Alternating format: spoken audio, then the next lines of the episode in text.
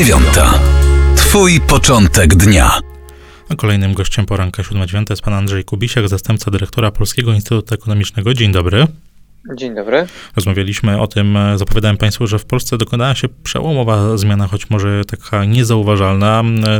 E, bankowcy, ekonomiści Banku PKO SA nazywają ją cywilizacyjną, e, bo okazuje się, że Polska z kraju emigranckiego staje się krajem imigranckim. I tutaj pytanie do Pana, Panie Dyrektorze. Po pierwsze, co to tak naprawdę oznacza, a po drugie, jakie to może mieć konsekwencje dla polskiej gospodarki? No mamy e, o ironię w okresie pandemii i e, bardzo poważnego kryzysu gospodarczego e, pewien moment zmiany. I to zmiany, która następuje już od kilku lat, natomiast w okresie pandemicznym e, doszło do pewnego przecięcia dwóch ważnych wskaźników. E, I to są dane, które raportuje Narodowy Bank Polski. Dotyczą one transferów finansowych i to są przekazy pieniężne, które są wysyłane przez Polaków, którzy wyjechali na emigrację do kraju.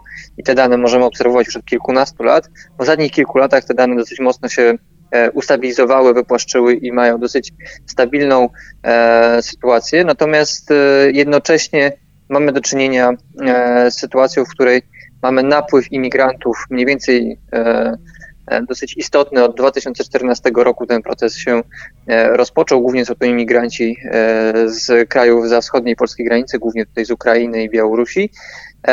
I w tym roku E, w pierwszym kwartale 2021 roku, a także w czwartym kwartale ubiegłego roku mieliśmy do czynienia z sytuacją, gdy ci imigranci, którzy przybywają do Polski, wytransferowali znacznie większe kwoty z Polski do swoich rodzin, do, swojego, do swoich krajów, e, niż te środki, które spłynęły od emigrantów E, z Polski. Jest to mm, właściwie pierwsza taka sytuacja, gdzie mamy dwa takie kwartały z tak dużą różnicą e, w tym zakresie e, i te różnice pewnie będą się dalej pogłębiać, ponieważ napływ imigrantów w czasie pandemii jeszcze przyspieszył. Co istotne, widzimy ich coraz częściej w legalnej pracy, zarejestrowanych w Zakładzie Ubezpieczeń Społecznych, a więc osoby, które też odprowadzają składki do systemu publicznego w Polsce. No i widzimy, że wraz z napływem imigrantów E, te, te transfery wyraźnie rosną. To jest dosyć e, istotna i epokowa zmiana, bo gdy spojrzymy trochę w historię naszego kraju, to właściwie przez ostatnie przynajmniej 200 lat Polska była głównie krajem emigranckim. To głównie Polacy wyjeżdżali z tego kraju w poszukiwaniu pracy, przed wojną, w poszukiwaniu bezpieczeństwa, azylu politycznego. E, mało kto do naszego kraju przyjeżdżał, zastępując te osoby, które ten kraj opuszczały. I w ostatnich latach ten proces się zmienia, bo ten napływ E, jest coraz istotniejszy i te dane dotyczące transferów pokazują, że pierwszy raz ta skala imigracji, e, przynajmniej pod kątem mierzenia tego w sposób finansowy, zaczęła przewyższać tą emigrację, którą mamy też, mieliśmy też w ostatnich latach. No właśnie, zmiana jest jak widać bardzo wyraźna. 4 piąte tej kwoty z 5 miliardów wędruje za naszą wschodnią granicę do Ukrainy. I teraz moje pytanie, panie dyrektorze, o zmian, o konsekwencje gospodarcze, ekonomiczne dla naszego kraju, bo skoro, gdy jeżeli przyjmiemy, że jest to pewien trend, że tak rzeczywiście się to będzie utrzymywać, a jak pan wskazywał w jednym z wywiadów, Polska ma już cechę charakterystyczną dla kraju imigranckiego, czyli to, że coraz większą pulę profesji, w których Polacy nie chcą podejmować E, pracy. Jeżeli założymy, że rzeczywiście imigrantów będzie coraz więcej, że będzie ta zmiana na to jakie to może mieć konsekwencje dla e, gospodarki, dla naszego kraju? Czy to powinno nas cieszyć, bo to chyba oznacza, że Polska rzeczywiście e, staje się coraz bogatszym krajem, że tutaj ludzie przyjeżdżają szukać pracy, czy być może z powodów innych niż ekonomicznych, gospodarczych powinno nas to raczej niepokoić? Jak pan na to patrzy pod kątem ekonomicznym, finansowym?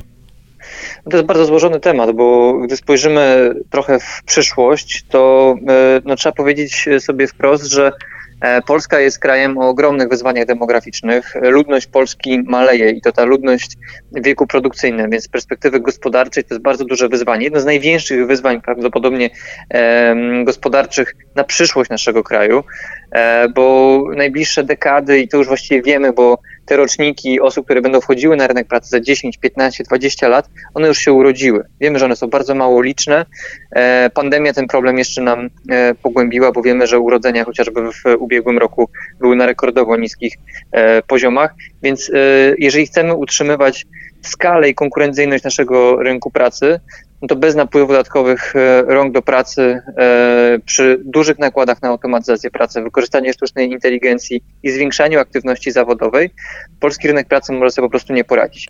Napływ imigrantów w ostatnich latach bardzo pomógł polskiemu rynkowi pracy. Pokazują to też e, analizy i badania przygotowane m.in. przez Narodowy Bank Polski, bo pokazują, że polskie PKB e, rośnie mniej więcej około pół punkta procentowego rocznie w ostatnich kilku latach, e, głównie ze względu na to właśnie, że e, mamy dodatkowe siły, dodatkową siłę roboczą w naszym kraju, która wypełnia wakaty, czyli te nieobsadzone miejsca pracy, które bez napływu tych osób pozostawałyby dalej nieobsadzone i trudno byłoby przedsiębiorstwom wówczas realizować zamówienia czy kontrakty, które mają już do zrealizowania. Więc z perspektywy gospodarczej jest to jeden z kluczowych czynników sukcesu na przyszłość, natomiast tutaj jest oczywiście ta druga też strona medalu, czyli kwestia integracji tych osób w Polsce, tego, żeby ta imigracja e, miała taki charakter smart, czyli żebyśmy e, mieli dobrze dookreśloną politykę migracyjną, wiedzieli w jakich ilościach kogo chcemy zapraszać do naszego kraju, e, żebyśmy wiedzieli dokładnie w jaki sposób chcemy te osoby